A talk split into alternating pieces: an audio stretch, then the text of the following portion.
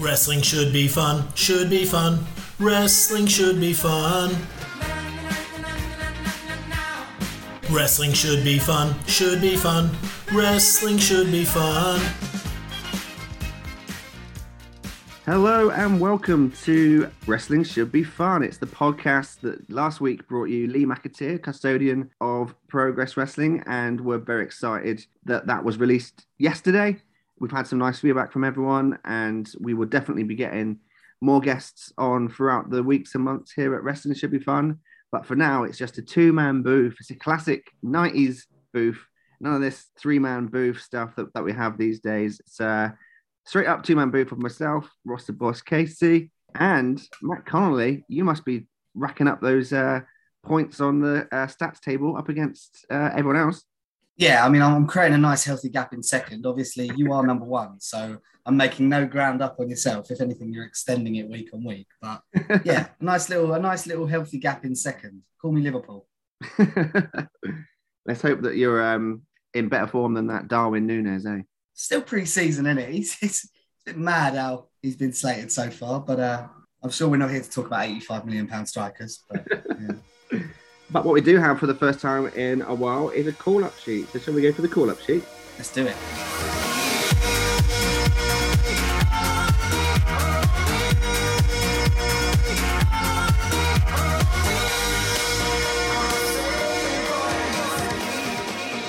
First up, we've got Michael Edwards, who goes by Gambit121. He's the eldest son of a construction worker and, and housewife, short story and flash fiction writer. Oh, a fiction writer, and his name is Gambit. Can we just give him a Gambit gimmick? Gambit, I believe, is French, so it's not really going to suit Michael Edwards. That that name might have to change a bit. well, maybe he just joins the um, Max Dupree team and he's like Michel Edward. he's Michel Edouard, Edwards. Michel Edouard. Yeah, I'm loving it. We'll put him in with uh, the hottest gimmick around. I was thinking um, that we could potentially have him as the construction worker, as the son of uh, the Taskmaster. No, no, no, no, not the, the, the Taskmaster, the Shopmaster.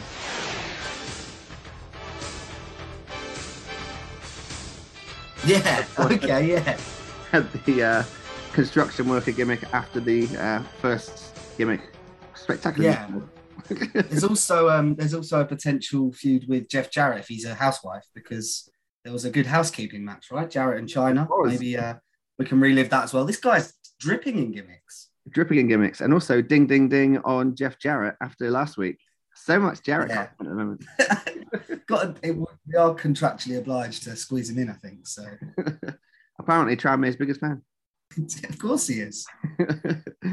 Next up, we've got James Theory, who goes by Young James. My name is Earl Enthusiast. I mean, is it too root one to just say he's Austin Theory's or just Theory's protege?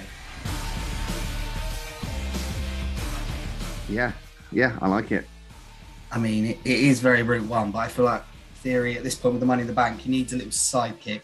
He's got his guy, but he is being sidetracked by his love for My Name Is Earl and constantly wanting to narrate what is happening.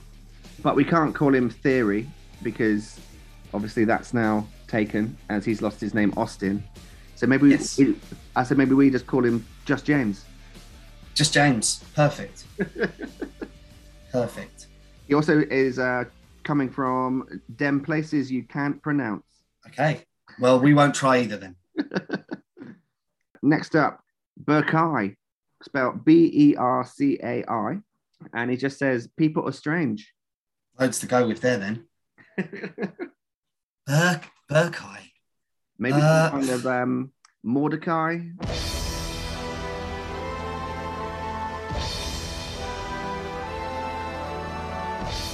I was thinking the same thing, more Burkeye. Mordecai. Yeah, he's not given as much, and I think Mordecai thought people were strange as well. So Isn't people are strange like uh, it's a Doors lyric? lyric, right? Maybe it is, yeah. Is it? Yeah. Is it Doors? People are strange. Oh, 90s Mike screaming at us of our lack of knowledge of the Doors, if it is the Doors. yeah. He's coming through the forbidden door. it's more. Hey, there we go.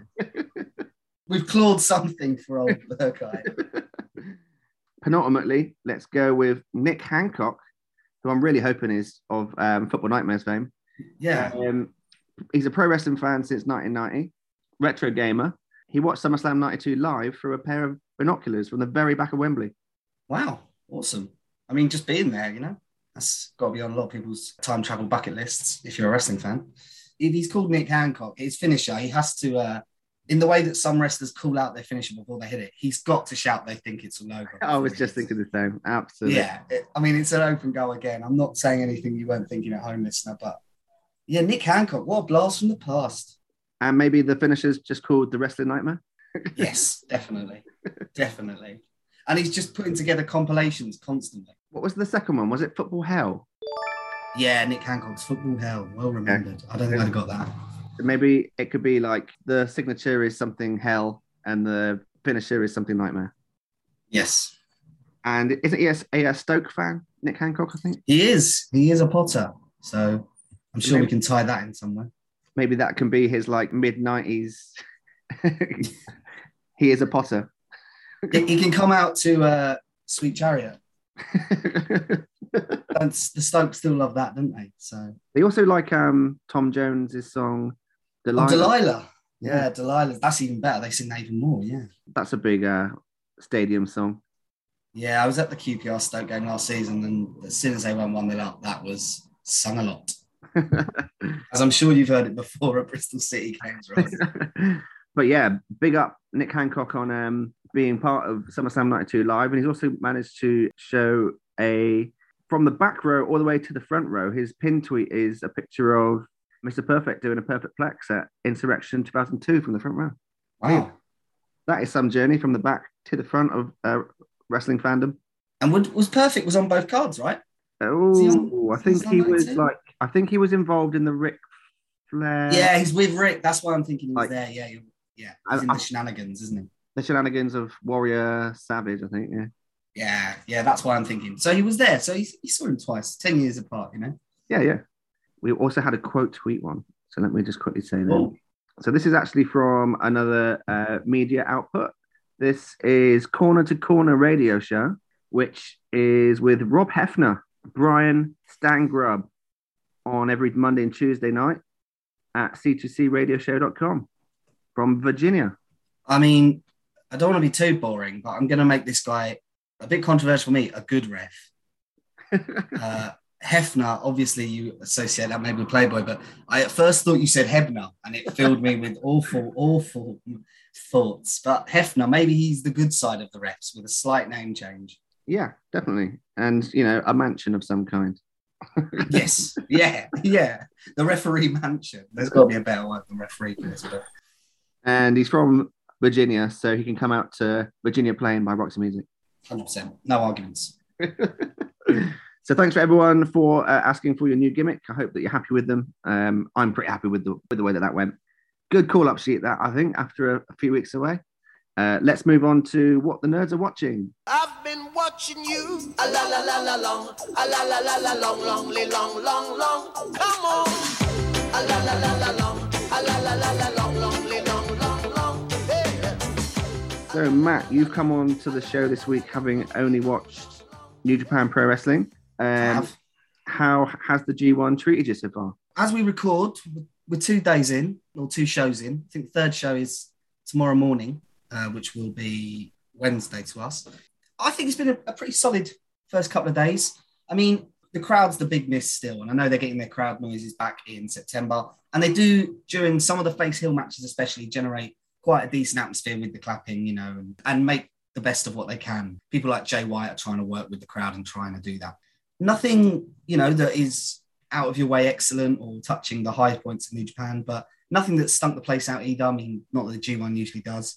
There's been some really good matches on both days. My personal favourite being the main event of day one, predictably very good between Jeff Cobb and Kazuchika Okada. Ah, Jeff Cobb. Jeff Cobb. I saw Yes. a backstage segment where he was like wiggling his ass around like he was Bobby Lashley in 2019. Right. Okay. He's having fun then. He's having fun. Yeah. So basically, is it more the same with these cards, or is it now that it's more matches that there's less of, of the tag stuff and it's a lot more tournament matches? So both cards were half tag, half singles, four singles matches on both nights. Like not even the whole group. Three of the right. Let's take a step back. The groups are mad this year, right? Four groups of seven. Let's get that out of the way. I mean, what is this joke that Gedo's coming up with here? Four groups of seven. I mean, it will make the knockouts more exciting. In a way, is it just making it more exciting because it's harder to figure out the booking patterns and all that sort of stuff? Or Also, I'd say it makes it more exciting because a defeat means even more now. Like you've only got Yeah. your six matches or whatever to, I think it's 12 points available, right? So a defeat really eats into your total, especially if it's against another one of the front runners because the head to head record's probably going to match. So, yeah, the big matches feel a lot, maybe in that respect more more important. I mean, I just I just prefer the two big blocks. I didn't really see what the issue was with the two big blocks. Yeah. But um, this might create some really good stories. Obviously, uh, Group A to me is a really good idea of having Okada in a group full of monsters. Obviously, he's up against. Eventually, he will have after Cobb. He's still got to face Farley, Lance Archer, Tom Lawlor, and there's another big. Oh, and Jonah is in that group as well. I mean, that's great. Carter's really going to be put through the ringer in this tournament. Um, I must admit that even with the pickums, I haven't really took much notice of who's in groups and stuff. So, but off, yeah, but all those wrestlers that you've just rallied off there are very much up my street. So, yeah, the the, the Okada run sounds like it's going to be great. Yeah, and there's going to be a lot of meat slapping matches. We haven't had any yet because we had Okada. Well, I mean, Okada's big, but compared to those guys, he's a cruiserweight. um, and uh, it's interesting to see how Tom Lawlor will do with them. And Yano picked up a victory over Jonah because, of course, he did. He's Oh, Yano. I know. Uh, Yano rounds out Group A and will probably pick up two or three victories against these massive lads by sellotaping them to the arena somewhere and, and getting his points in. So, I mean, Yano's a great addition to a monster group like that because he's up against it too. Yeah. Um, the other groups all have qu- quality in them. There's some great stories being told. They've split up LIJ, Sanada, Naito, and Shingo all in separate groups, B, C, and D, which is a really good story that could be told in the later stages. I don't know. We'll talk a little bit about Pickens as well if you want, Ross. Um, our predictions. I've gone for Naito to take it, and Okay. I think he might run an LIJ gauntlet and face Shingo in the semi and Sanada in the final. But I haven't put Sanada in my Pickens. I went with Jay White as his champion. But Oh, I like that. Uh, though. Yeah, I mean, but Naito has been teasing that this is his final year, and he, we haven't had those big. We've had them before in group matches, but I think Shingo and Sanada in matches that of such uh, huge Yeah, stakes is something we haven't had maybe. So I think that that would be a really great story to tell with Naito if he is. I, I don't. It's wrestling, pinch of salt. Yeah. But if he is going to go off into the sunset in a year or so's time, then uh, that would be a great way for him to end in this G1. And his last match this year in the groups is Zack Sabre Jr., who, of course, kayfabe brother brother injured him last year in the opening match and took him out of the tournament. So redemption in the final group match against Zack looks like it's pretty much going to be foreshadowed there, uh, which is another excellent bit of storytelling. New Japan is there's green shoots for me. Maybe I'm glass half full here, but there's some really nice stories being told in each group. You've got Ospreay and Shingo headed for a showdown in that group, and you've also got the Juice Ospreay story going on for the US title. So Group D has some interest too. I, I think it's quite an exciting tournament. I don't know how the match is going to play out, but at the moment, I'm quite excited for it. do you think that, that you're going to, by and large, watch most of the matches? So I always try to. 2017, 18, 19, I think I got through the lot. But 20 and 21 were a struggle for me with the pandemic era. Yeah, yeah. So I- I'm, I'm going to try. But once they become thick and fast, and it's, I think at some point it, it becomes six to eight matches a day to try and get Yeah. through these matches. I think that's when I'll start tapping out and picking matches. And that's no disrespect to the Yoshihashis and stuff of this world. Yeah. uh, And- their matches become irrelevant later on in the tournament. Yeah, they do. Yeah. and last but not least on New Japan, the exciting news. It's less to do with, New Japan, but I think it may play a part. Is that Ross Sapp seems to have announced that it's very likely that Kenny Omega's back very very soon, and we've obviously seen over in the UK at Rev Pro, Will Ospreay seemingly starting shit with Kenny Omega by doing the one winged angel on Curtis Chapman and then purposely kicking himself out of that move. and he tried to get a bit of traction with Omega socially a few weeks ago when it went down, but it was seemingly just ignored. But then somebody tweeted Kenny Omega it like this week, and he's kind of come back to him, basically saying, I don't really get what that's about, but seems pretty childish. And then Will Ospreay came back with a retort of, pretty simple, mate. If you're in a cunt, to me, I'm going to be a, bit, a bigger cunt back. So we don't exactly know the reasoning for why Omega has been a cunt towards Ospreay, but I'm sure that will come to fruition during the promo package. And seemingly, this New Japan show is happening in October, around about the same time as the UK show for the WWE. And if they manage to get Ospreay Omega on that show, that's a sellout for me, surely. I mean, that is massive. I almost couldn't wouldn't be able to believe they they'd blow an Omega match of that standard in England. But if they did, I mean, wow, yeah. I don't really have loads to add on that. Obviously, the UK show will be exciting for me. Like whether I go or not, like uh, I'm going to really try and get back into New Japan. Or we've we we've had to acknowledge some of the shortcomings of the booking, but I do still think the talent is absolutely there, and I think they're working things out. Um, who did you go for in the Pickums Ross to win the whole thing, the G1? Oh, I just went with Ospreay, I think, because everyone was chatting about Ospreay because he was on AEW. And it was just on my mind. Yeah, I think I think Kevin Kelly is on commentary has hinted that he's the favourite. Wow, Um, really? Okay. Not sure where they're getting that from in terms of New Japan storytelling. Uh, he's, you know, the US champion, but so obviously commentary are being directed, or Kevin Kelly's taking it upon himself to, to put the seeds out there that Ospreay is the guy. So might Yeah. be in. Might be in, yeah. And uh, yeah, who knows um, on that side of things. But I am terrible at Pick'em, so probably not. Um, but um, the last little thing to mention about there that then as well is that uh, Zack Sabre seems to have shot his load and said that he's going to take his shot that he won at the previous tournament by cashing in at that UK show. So currently, I guess it's a Jay White Zack Sabre match. Do you reckon that that will um, wet your whistle? Uh, do you know what? It's a funny one with Zack because it was like the Tanahashi match, right? That we got at um, Royal Quest. Was it Royal Quest? Yeah, Royal Quest. yeah. obviously the, the crowd are split because Zack's the boy, right? He's the English representative there. But Tanahashi's just a pure baby face. So at least putting him against the Jay White would make him the face and the crowd could just get behind it. Would it just though? Because, because the UK Yeah. crowd is so Bullet Club, aren't they? Well, this is it as well, I suppose. But maybe Bullet Club aren't as cool as they were. And hopefully Zack. To be honest, I, I don't really like cheering for Zack. I don't find his style one to cheer for. I don't want to cheer for an intricate arm lock. Yeah. Um, I'd rather cheer for the high fly moves or the big moves. So, I mean, I love Zack Sabre Jr. By the way, that's not a diss on him. Just personal preference. would Don't wanna cheer him. I just don't want to cheer the guy. Yeah, I just feel like his style isn't isn't one to cheer. But um, but I would still be excited for him wrestling any of the top guys in any of match. To be honest, whether it's Jay White or whether it's something else. And yeah, I mean, realistically, if he's going for title, it will probably be Jay White. So yeah, I think I think it's a match I would be interested in. How interested, I don't know, but definitely interested. Awesome.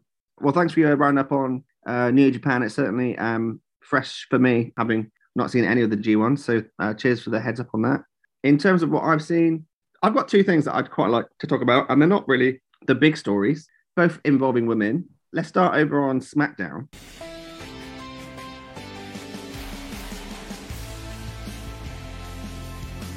Lacey Evans, interesting character. Obviously, they slow built her up with these promos about her hardship in her youth and the way that she's turned her life around and she's an American hero. She served the country and it was seeming as if they were trying to get her cheered and it wasn't failing because she definitely was getting cheers by and large, but it wasn't taking off in a similar route to the Lex Express stuff, I guess, in the past. Even more so than that, I guess, judging by the way that they flipped it pretty soon after um, this has happened. Very similar to the Kurt Angle kind of late 99 version, where he was certain that he was going to get cheered and Vince knew otherwise. And that's something that they always talk about in the documentaries that they put out about how Vince knows his audience. Do you think this was the long term plan, or do you think it was a short term knee jerk reaction to a placid reaction in the first place? I actually, I'm going to put faith in WWE here, and I'm going to say that this was the plan all along. I'd, I'd like to think that. So I'll, yeah, I'll, I'll maybe give you a sixty percent that they planned it, and then forty percent we just see these kind of sharp character jerks with anyone who isn't in a fixed storyline, even debuting characters. Right? Sometimes they just uh, feign debuting a character, and, and we don't know when they're going to debut. There doesn't seem to be a plan for that. Yeah, So I, I honestly don't know. I think she's, to be honest, worked quite well as a heel in the past, but I had heard good things about these promos. I hadn't managed to see a lot of them, but I heard that people were getting quite invested and thought that was quite a good idea from what I'd read. So Yeah. for them to veer the other way, judging off a few reactions, is interesting. I do think she'll work overall better as a heel. That's my gut feeling. But I'd have thought WWE would have seen her as a baby face all day long. So yeah, I don't really know, Ross, is my stance. It feels I like one of them quite- that like I just think it's an interesting thing that's going on. Yeah. I love kind of like character changes and things and story based stuff in wrestling, and I just think it's quite interesting that they've really rammed home the kind of like superhero rags to riches tale of her. yeah. And obviously, it's jarring because we've already seen her as the Southern Belle, so maybe that plays a part. Mhm. Unlike Kurt Angle, who came in fresh, so I don't think it, that they can get too much credit for it. But um, the one thing that I do find really interesting is obviously that they're so into veterans and the armed services over there with the like tribute to the troop show and all that sort of stuff that they do. And WrestleMania, they always have like army flight paths and things, don't they? The, like the fact that they're trying to purposely get a veteran booed. That's the thing that I find really interesting. I think Yeah, yeah, for sure. it goes against everything that they are. Yeah, that's why I thought when they went with this, like, that's why I'm, I'm not sure whether they meant it because when they went for this, I thought, well, that's WWE obviously going the way that they would have always perceived this to go. Yeah, Uh, with most of their top baby faces ever, right, they've started as heels. I would, well, not all, obviously not all. With a few of them, you can definitely see those paths of creating a character as a heel, becoming comfortable, crowd loving it, flipping it. Look at New Day, look at The Yeah. Rock, look at etc. etc. right? So um, I thought maybe they were going for that route. John Cena's another one, obviously. So I didn't know if it was that, but yeah, to just be back to heels, it could be something as simple as they looked at the roster and realized they were light on heels or something. I mean, that's yeah, that's how that- it could work. It, obviously, with what's happening, maybe there is a bit of flux backstage at the moment as well yeah. with ideas. That's actually another good point because obviously she's a babyface, and well, she was originally a babyface when they re-debuted her. Yeah, Obviously, they lost Naomi and Sasha, two massive baby faces on that roster. So maybe they were just like, "Yep, someone's got to change." yeah. The answer is I don't know, Ross. But I, I, like you say, I always want to think that there's a plan in my wrestling. I want, I want to think, and I think WWE sometimes luck out, sometimes they don't get the credit. So on, on this occasion, maybe we're uh, we're just in a wait and see. If this ends up being a hit as a heel, then it was the right decision, I suppose. Definitely.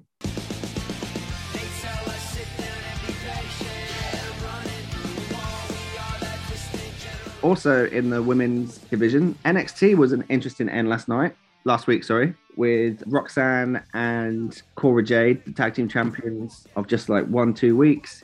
Roxanne, straight after winning the tag titles, managed to get herself a title shot by winning the breakout tournament. And she was on her way to winning that match. But Cora Jade, well, she was attacked backstage, and it was who it was that who done it sort of thing. Um, and it turned out it was Cora Jade through jealousy. I really like the storyline. I think it's quite fresh that it's happened so soon. And I don't really understand people that got so upset by the fact that how could they possibly fall out when they've only just made friends? Like that makes me think, well, you've got even like less emotional ties to this person, right? It's easier Yeah. to turn on someone that you don't know than you do know, right? There's less And it kind of- there. And there's also that classic thing of wrestling fans moaning about, oh, they keep going on about how they're such good friends, but all the photos are from the performance center. They've not even been friends that long. Well, this is why. This makes perfect sense now. They weren't friends. It was it was annoying Cora Jade trying to create a friendship or trying to ruse to get herself closer to the title. So it makes more sense now than it did when you were moaning about that aspect of the storyline. yeah. And she weeks was, ago. and she was probably happy to have gold around her waist because Yeah. because gold is gold and it doesn't really matter who it's with. And she was just using Roxanne and she was like, well, she's on a bit of a roll. She'll be handy to have in the ring with me. But then when the situation changed and Roxanne was going to move from beyond an even playing field with her in the rankings, I guess, to going in front of her by, Yeah. by being the, the uh, champion, that's when she was like, okay, well, this can't happen. For me, that makes perfect sense. And I don't really understand why people were angry with it. Like it was a fun, it was a fun episode that started with a who done it, uh, had the kind of the like red herring of Cora Jade helping her out in the physio room and all that sort of stuff. And then she came out with her and was seemingly happy for her to be there and all that sort of stuff. It's the sort of stuff that Nitro was so good at in a, on a two hour show in the 90s. Like it was a short term story that played out over a two hour TV show and paid off. I really enjoyed it. No, I agree. And also, like, if you analyze Cora Jade as a character now, she's coming in terms of the world of NXT. I don't know much about her background for. She's coming green. She's she's played along. She's got herself popular with this gimmick, and uh, and she started to rack up wins. She's got close to the title, and she's come up short at least one time, maybe a couple. So then, like you say, she's gone on her own journey and gone, well, I'm going to do it a different way, and she's been tactical about it. She's told her own personal story over the case of a couple of weeks, and then within that episode, tells a, a complete story again. Like this is what people want in the wrestling. I can understand, you know, the women's tag titles have been caught up in this a bit, but I'm all for it. I'm not sour on it. I can understand some of the criticisms, but I'm not sour on the Super Ross. I'm with you. Yeah. Enjoy wrestling, lads. Come on. And go. yeah. Or just don't watch it if you don't enjoy it. Sack, sack off NXT 2.0.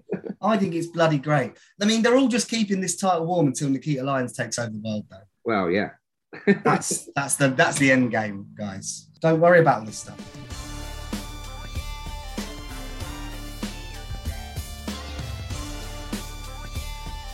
Who do you think Maxine Dupree is? Oh, well, if you believe the internet, it's going to be uh, going to be old Jinny, right? Oh, really?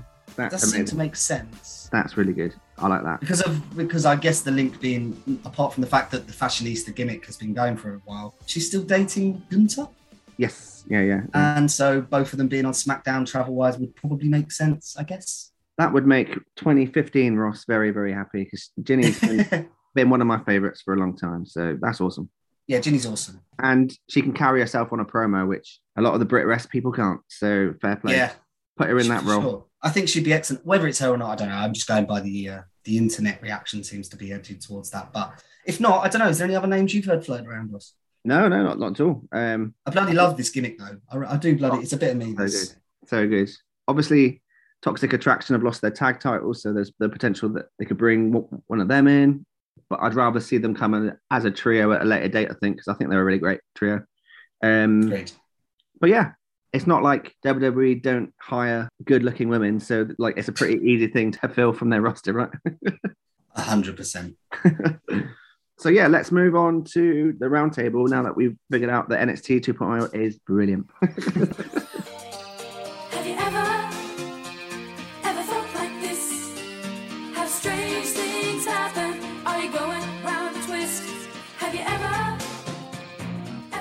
Okay, so we're just going to quickly go through the uh, Meltzer rated matches from SummerSlam history that are either 4.5 stars or more. I think there's only 11 of these, Wow.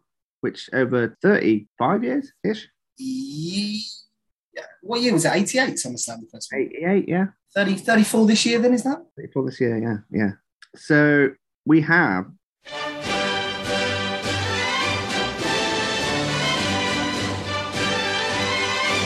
Four point five stars. British Bulldog versus Bret Hart, 1992. Not the full five stars. Well, I don't think there's going to be any arguments about that one, is there? Considered an all time classic. I'll be honest, I'm not as high on it as everyone else while still rating it as an excellent match, if that makes sense. I'm not by no means poo-pooing or having any criticism. I think it's more a taste thing with Bret for me. But um, you must absolutely adore this one, Ross. Yeah, I'm all about the big time match. Matches just feel bigger and better when they're in stadiums like Wembley Stadium, and the fact that you've got Lennox Lewis coming out with Bulldog at the start.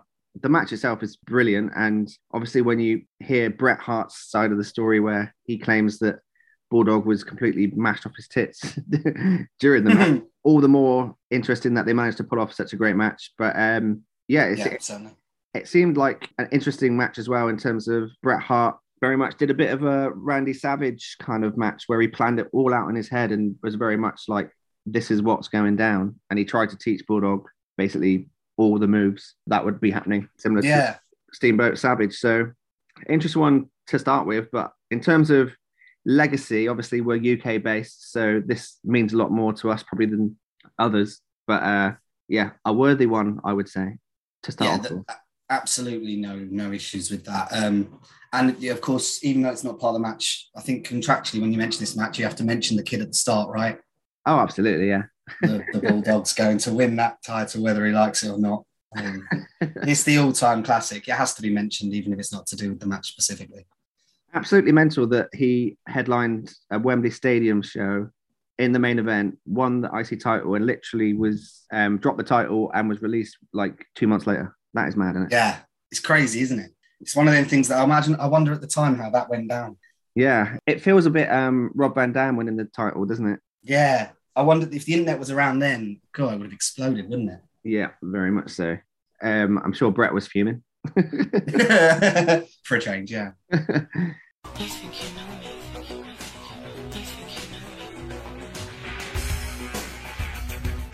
Uh, next up, another 4.5 star match from the 2000 card, TLC, which of course was uh, Hardy's, Edge and Christian, and the Dudleys.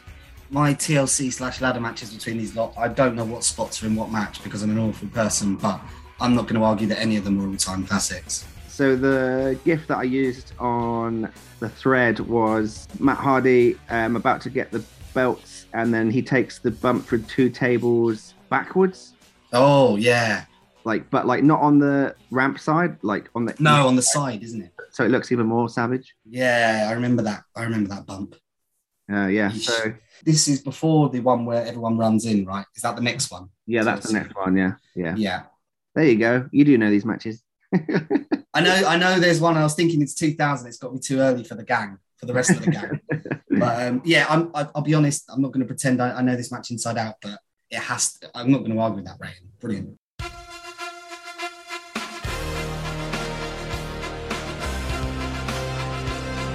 Uh, next up, a very different match to the one just before it. 2001, Steve Austin versus Kurt Angle. 4.5 stars. Yeah, without knowing what what was on this list, I had a feeling this one would pop up. Does this end in a wonk finish or something? I didn't What's the finish that. to this one? Uh, what does Angle win it? I think Angle makes Austin tap out, doesn't he? Right, so it's that one. Okay, I'm getting see again. Not the best person for this segment in terms of getting confused between matches, but I, I remember I have seen this match and I remember thinking it was awesome. It's I've just seen another Austin Angle match that I've obviously got confused with. it's quite interesting because obviously Austin's in the ankle lock and just like a, in the submission that he was in with Bret Hart, but it's Angle that's got the crimson mask, so it doesn't quite have the iconicness that the WrestleMania 13 one has. It's quite interesting because like Yeah, that's an image that has obviously lived long in the memory, the WrestleMania 13 one, whereas this image hasn't really. I would argue. And yet it's still the same way around in terms of a babyface being in the well, in terms of what they eventually achieved with Austin becoming the babyface in the match, um, Yeah. and Angle being the babyface here, but like you said with the Crimson, but this time he's he's on top, like you say, and Austin's still on the bottom. Yeah, man. Wrestling is the same but different. it is indeed.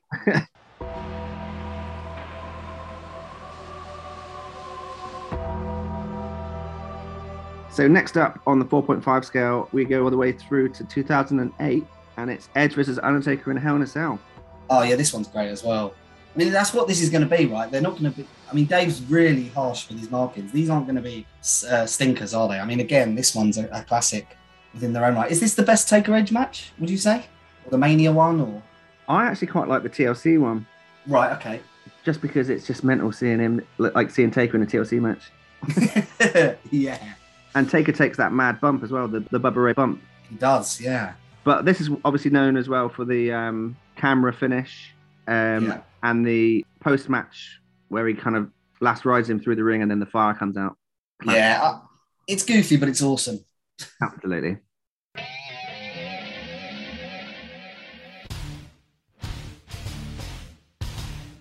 Next up, another 4.5er, 2013, CM Punk versus Brock Lesnar. This is up there for best SummerSlam matches for me. But this is the start of what Brock's murderous SummerSlam run, I think. Where he just had hit. I think, depending on taste, he had a hit every year for about six years. Yeah, this this match is awesome. And obviously, looking back now, it's quite interesting. Like I watched this match fairly recently for some reason, and Alright. Punk drives the offense in this. It's a Punk beatdown of Lesnar for a lot of this match. It's really interesting to watch what obviously a year later would happen with Lesnar, like becoming so dominant. This match, Punk is on offense for a lot of it. Uh, it's really interesting. in the thread, someone said that um, Brock Lesnar selling in this match is what he should have done for Dean Ambrose at Mania. Absolutely. Yeah. And I think there's a point where Punk has it won and the shenanigans to stop. Like he has Lesnar beat as well. I'd have to, again, rewatch it again. But yeah, this match is awesome. Yeah. Really, really great match.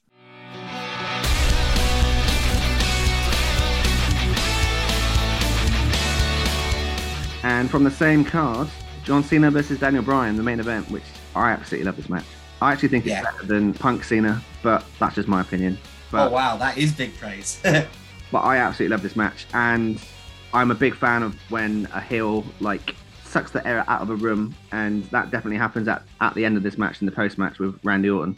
Very interesting you say that, Ross, because this is, I know WWE audiences, blah, blah, blah. This is technically a face face match, right?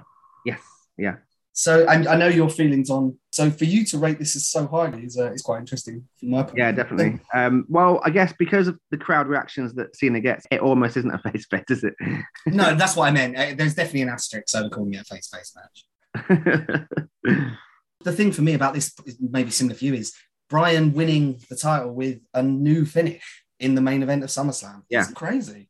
yeah, and it's a badass finish as well. Oh, it's, it's amazing. But the balls to like beat John Cena with an unestablished move in the main event of one of the top four, if not top two pay per views of the year. Amazing. Yeah, Yeah, love it. Absolutely love this match. 2013 's apparently just an absolute banging card. Yeah, I wonder what the rest of the card was like for that because those two are, are hits.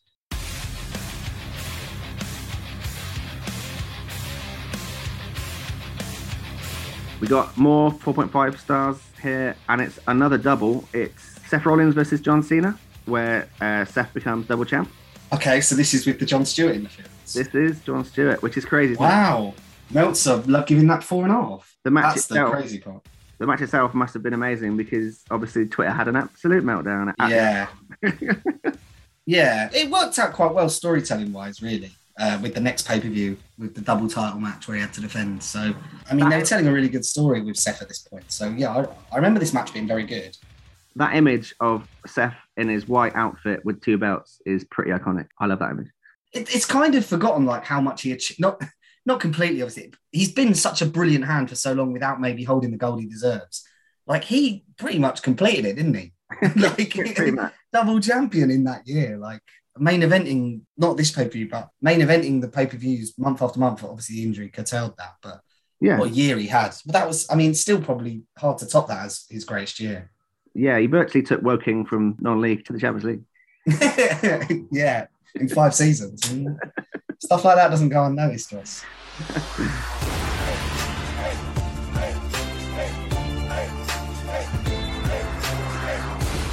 Next up, John Cena versus AJ Styles, 2016. I mean, that is a, a brilliant match and a brilliant trilogy of matches. I love all three of them. I know the first one's shenanigans. This one's the clean AJ win. I think it is. Yeah, yeah. Yeah, I mean, I remember when he got the pin, I was very shocked, much like I was when Owens got the clean pin in their triple match feud as well. Yeah. Um, I pref- not that it's a competition, of course. The Rumble one for me is is close to perfection. I Yeah, I think the Rumble one is largely seen as the best one, isn't it? Yeah, and I, I don't think that's controversial, but I remember this one being equally great. And the reason I was so excited for the Rumble one was because of how good this was in the finish with the clean victory. Yeah, Um, AJ did what he said, and he was having obviously a brilliant time of it in WWE after turning heel. So yeah, I think did he win the title about a month later, AJ? Right? I think he did. Yeah, yeah. It was when he beat uh, Moxley or um, Ambrose at the time. Sorry. Correct. Um, yeah, yeah. So yeah, like this was obviously a, a really good time for AJ as well. And yeah, good memories of this one, Ross. Oh yeah, yeah. And the false finishes were amazing, especially the Super AA off, off the second rope, like two point nine nine. Amazing. Yeah.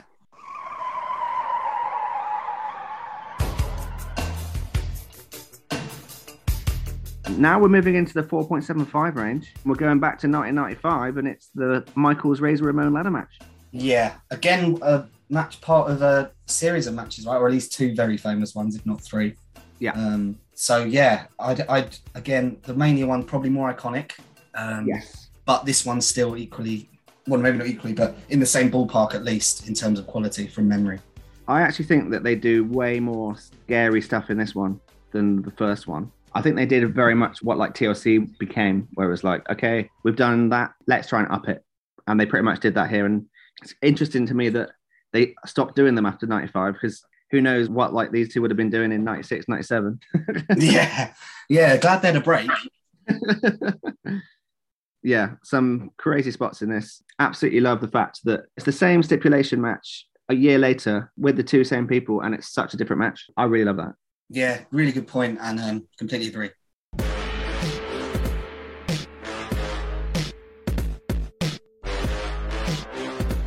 And then we've only got two more from 2017, the latest one on the list. Uh, 4.75 stars. It's Braun versus Joe versus Brock versus Reigns. Oh yes, please. I love this match. It's awesome. It's just big lads doing big lad things. Obviously, it's up my street. Love this match. I think all the tables get smashed. It's chaos. Yeah. Yeah, really, really big fans. They make Joe look monstrous at one point. I remember him clearing house. yeah, and he's over as hell here as well. Yeah, big time. And like interestingly as well, like Brock v Reigns was probably still quite fresh in 2017, but by adding two more people to it, just gives it that like extra bit of sauce. Yeah. And how is, from memory, is Braun still quite over or is he fading? Yeah, yeah, yeah, yeah. He's pretty over. Yeah, because I remember being as into Braun at this sort of time as any wrestler. Um, yeah, this match is right up my street, man. I, I love this match. I'm glad it's on there. And can you tell what the five star match is? Oh, um, is it? I don't know. Is is Michaels Triple H at SummerSlam? Is that up there? It's not 4.5, it got 4.25, I think.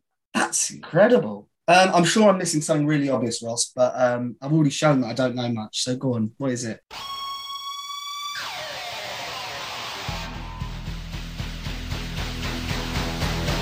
Well, you have said that you don't really like him, so it's uh, Bret Hart beat Owen Hart in the cage. Oh, of course, and that is worthy. I'm, I wouldn't, even I wouldn't argue that. I'm sure. Again, this is right in the middle of your era, Ross, in terms of what you love in wrestling. Do you want to explain what you love about this? Um, yeah, just it's the culmination of probably my favourite storyline. No, actually, it's I reckon it's just under my love for the Mega Powers, but the way that they built this match from kind of 1993 Survivor Series through to 1994 SummerSlam, that's that's top draw, isn't it? To be to be drawing stuff out as long as that. I know that they didn't have as many pay per views and they wrestled less on TV and what have you, but I just love this storyline and the fact that it's in a cage and it's kind of like may the best man win. Then you also had the family ties coming through. You had Neidhart coming out as a heel, and you had Bulldog coming back from WCW as a face. All the ingredients for my happy place. no, exactly. in uh, Bret's book, he said that it's one of his most cherished moments is the way that he was able to protect Owen in that suplex spot off the cage. Especially, obviously, learned what happened to Owen later in his life. Like it's one of the Yeah. things of like I'm his older brother and I'm and I'm there to protect him. That's just like a real feel good kind of moment in, in the match. So one of Bret Hart's favourite moments is something he did brilliantly. Believe it or not. No, yeah, even even a smart like me can uh, can appreciate that that's a, a worthy five star match. It's uh, it's not a Um, match I'm as familiar with, but I have seen it and I remember loving it. Yeah, awesome. Is there a? I know that you mentioned 2002 HBK. Triple Yeah. Is there anything else that comes off the top of your head of like, oh, that could have potentially been a 4.5er, or Well- kind of a, a fair assessment? Because let's face it, like people, let's not like let's not get mad. 4.5 is an unbelievable score for a wrestling match to receive. Yeah, yeah. Nine, nine tenths of the match were five star. um, uh, to be honest, um, if someone had a list in front of me of all the key and main matches, maybe I could uh, have a have an, a stronger opinion. But yeah, the, the Triple H Michaels one is one that immediately stands out to me. I remember that being a really excellent match when going back and watching. And as I mentioned, that Brock run. Now, how you star rate the murder of John Cena in 2014 was it? I don't know how you give that a star rating. But it's one of the most iconic matches from the modern era, in my opinion. The way that the top guy Cena was just demolished by Yeah. Brock. Um, I personally loved the Undertaker match. Again, I don't think it was the one that stood out of the two. I think the Hell in a Cell match is even better, but I really enjoyed Brock Taker. Um, and yeah, Brock had some really good matches around this time at SummerSlam. Like I say, uh, the Orton one for me was good. I know a lot of people didn't really dig it, and there's questions about the safety of the finish. Again, in terms of iconic scenes, I just love that. So yeah, that those would be my suggestions. Anything that screams to you, Ross? Off the top of my head, there's the classic Bulldogs Rougeaus.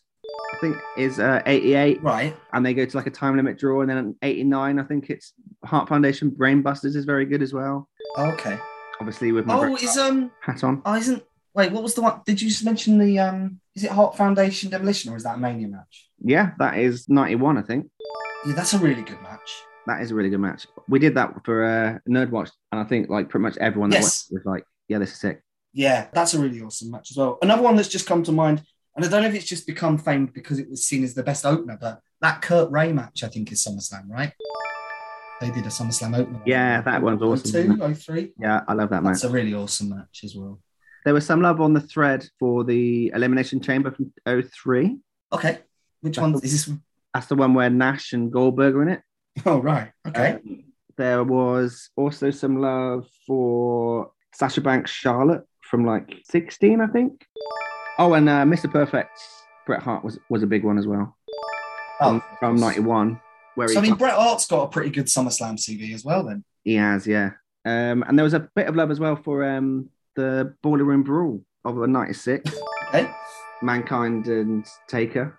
Obviously, it's probably more iconic than Fantastic, I guess. Yeah. Um, still. filmed in a kind of Blair Witch way, that wasn't it? Again, unique and iconic, though, and that sometimes that deserves stars on itself. yeah. But yeah, by and large, I actually really like SummerSlams. I always seem to really enjoy them. Oh, actually, wasn't there a like? I'm not saying it was a 4.5 star match, but I really enjoyed Trish's comeback. Was it her and Charlotte? Oh, was that a SummerSlam match? That was good. That was really good. Pretty sure it was SummerSlam, wasn't it? But that was maybe match of the night if it was. I remember really enjoying that. Yeah. Nice. Well, there's our roundup of SummerSlam. We haven't done a preview for 24 7, but I think with Lee McAteer being on last week and Progress put out amazing preview packages now on podcast form and on YouTube, let's leave that to those guys this month. Um, just go and watch um, that on their YouTube channel. And if you are going to 24 7, make sure that you come and say hello to us at the bar. And if you're not going to 24 7 and you want to, get yourself to our Twitter, to our pinned tweet, and you can win a ticket. Absolutely. I mean, I haven't bought my ticket yet, but I, I feel like it's a bit unfair of me to enter in case I win. So uh, if, I, if it was anyone but me, I'd be entering because it's a fantastic prize and very generous of Progress to offer that out to us. Absolutely, yeah. Big up progress. And maybe the winner of the competition will be Mathieu Connelly. yes, my cousin in France who pronounces the name a little differently, but um, it's it's Um, not me. That's the main thing. Shall we end on uh, collaborative Booger Bingo? Let, let's have a good old fashioned try. okay. B I N G O and Bingo was his name. Oh,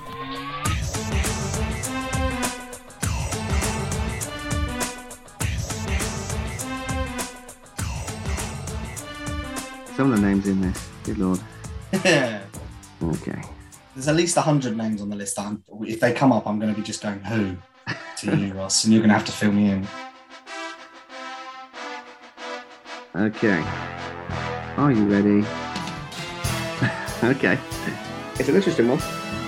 You've got former New Japan champion Tetsuya Naito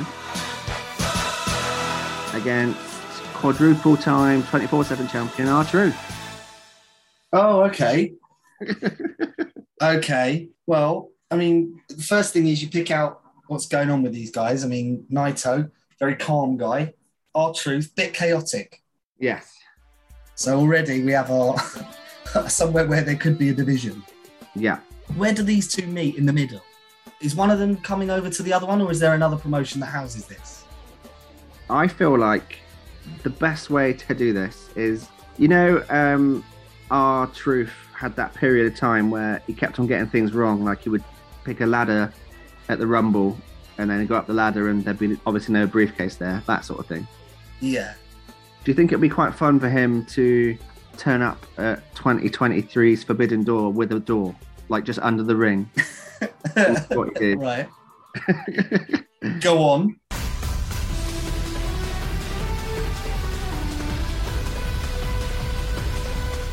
So Tetsuya Naito is facing who shall he be facing from AEW in a decent match in 2023? Let's say he's facing Mox in a pretty high profile kind of penultimate main event match. Yeah. Naito's on top. He's gonna like he's already hit the um the Stardust and Moxley kicks out, so he's like, you know what, I need to do my thing. I need to go un- under the ring and get a table out. And there he is, R Truth. He's got a WWE vest on, got a WWE cap on, WWE sweatband, and he's attached to the table similar to when Cesaro brought him out from under the ring on that table. That was hilarious. On, on I think it was a Raw. Yeah. Um, and obviously that causes a big kind of what's going on in a similar way to Danhausen does in AEW. Yeah. And then he just kind of gets dropped and he goes underneath the ring again. And Naito comes back into the ring, eats the paradigm shift, and loses the match. And then we've got ourselves Naito's next in line for the person that cost him his biggest match of 2023 on the Yeah. big stage. And then he's going to have to call out R Truth to come to Japan, I think Okay. which gives us the opportunity for R Truth to befriend our man Yano. Well, I also think if we're going to do that, and we can, if it's a Forbidden Door type territory, I'd love the idea of R Truth coming out at a Noah show, thinking he's got Naito, um, to to really sell it. You know, coming out, no music, just trying to hype the crowd up, and and then my badding the Noah crowd before just leaving. And let's not just end it there. Let's um, say that he's going to turn up in AAA. Um, yeah. It's a tour of R Truth getting it wrong. lots and lots of doors under the ring. Uh, yeah.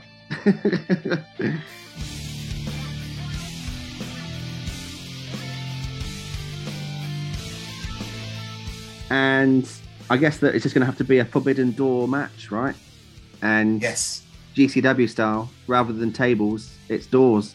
I think the way we've built this, that is the natural conclusion in terms of a blow off. Um, and obviously, a part of that match needs to be the wrestler that we had in the call up sheet that has the doors theme tune. Yeah. Uh, yeah, exactly. Strange. It all comes full circle. Yeah. I like the thought of once this feud's done that they become um, a fun team, or at least R Truth joins LIJ for a bit. I really like that. So, like trying think, to hype the crowd up with Naito just telling him to calm. I feel a bit like that would be a great kind of madcap team, similar to Kane and Bryan or something. Yes. And I think it'll be great because most people will be assuming that he's going to join Chaos with Yano because he's a chaotic mas- like master. But Yeah. the swerve is that he ends up as like a odd job. I mean, this should it should end with Yano and Okada versus Naito and R Truth. That's the match. Chaos versus the new LIJ. I mean, how much fun is that? We booked 2023 really well there. R Truth's getting significantly pushed. And he keeps on um, plugging the fact that he's going to bring his best friend. No, actually, doesn't he call him son or dad? His dad, John Cena. John Cena. Yeah, he looked. He used to watch him as a kid, obviously. Um, so we keep on getting a, a tease for Cena in New Japan, which would be pretty fun. yeah, I mean, the internet would bloody love this. By the way, I can't see any criticism of, of Naito versus Moxley being ruined by R Truth. That's not happening. That's not happening. No, no. Should be fun. I've got hold of the book again. Fuck's sake. yeah. I, I can see your tweets going out. Great finish to a great match, and then the hate pouring in. 4.5 stars. Nice. Well, I think that's a pretty fun um, book of bingo from us. Have you got anything to plug this week, Matt? I have not, um, but I'll just echo you in saying that um, I want to go to Progress this week. I haven't bought my ticket, but I plan to. If you're listening and you're umming and ahhing, just come.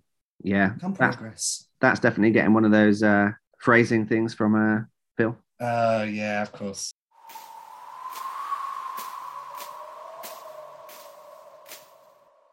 You've got to take one a week, haven't you? So there's mine. I'm coming! Praising foe! And there's one more. Come on, make a hole. Phrasing. Sweet. Well, this has been Wrestling Should Be Fun. Tell Archer I'm coming for him. Phrasing boom and both berries out. You can find us on Twitter, WSBFUN, where of course we do have the competition running for progress tickets. Entrance finish on Thursday at 8 p.m.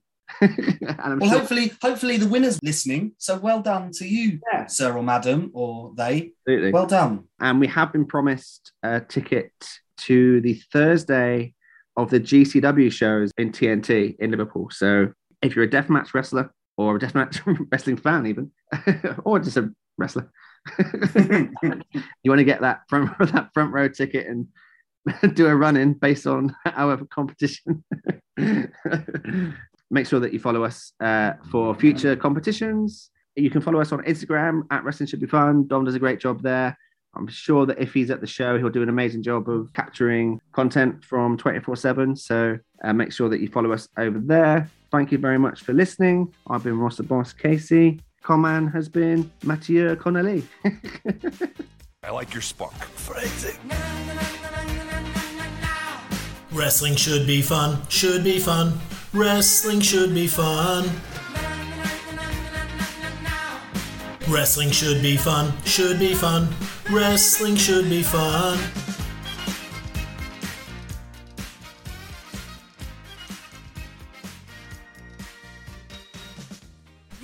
Better get over there and make Torvald happy. Um, phrasing?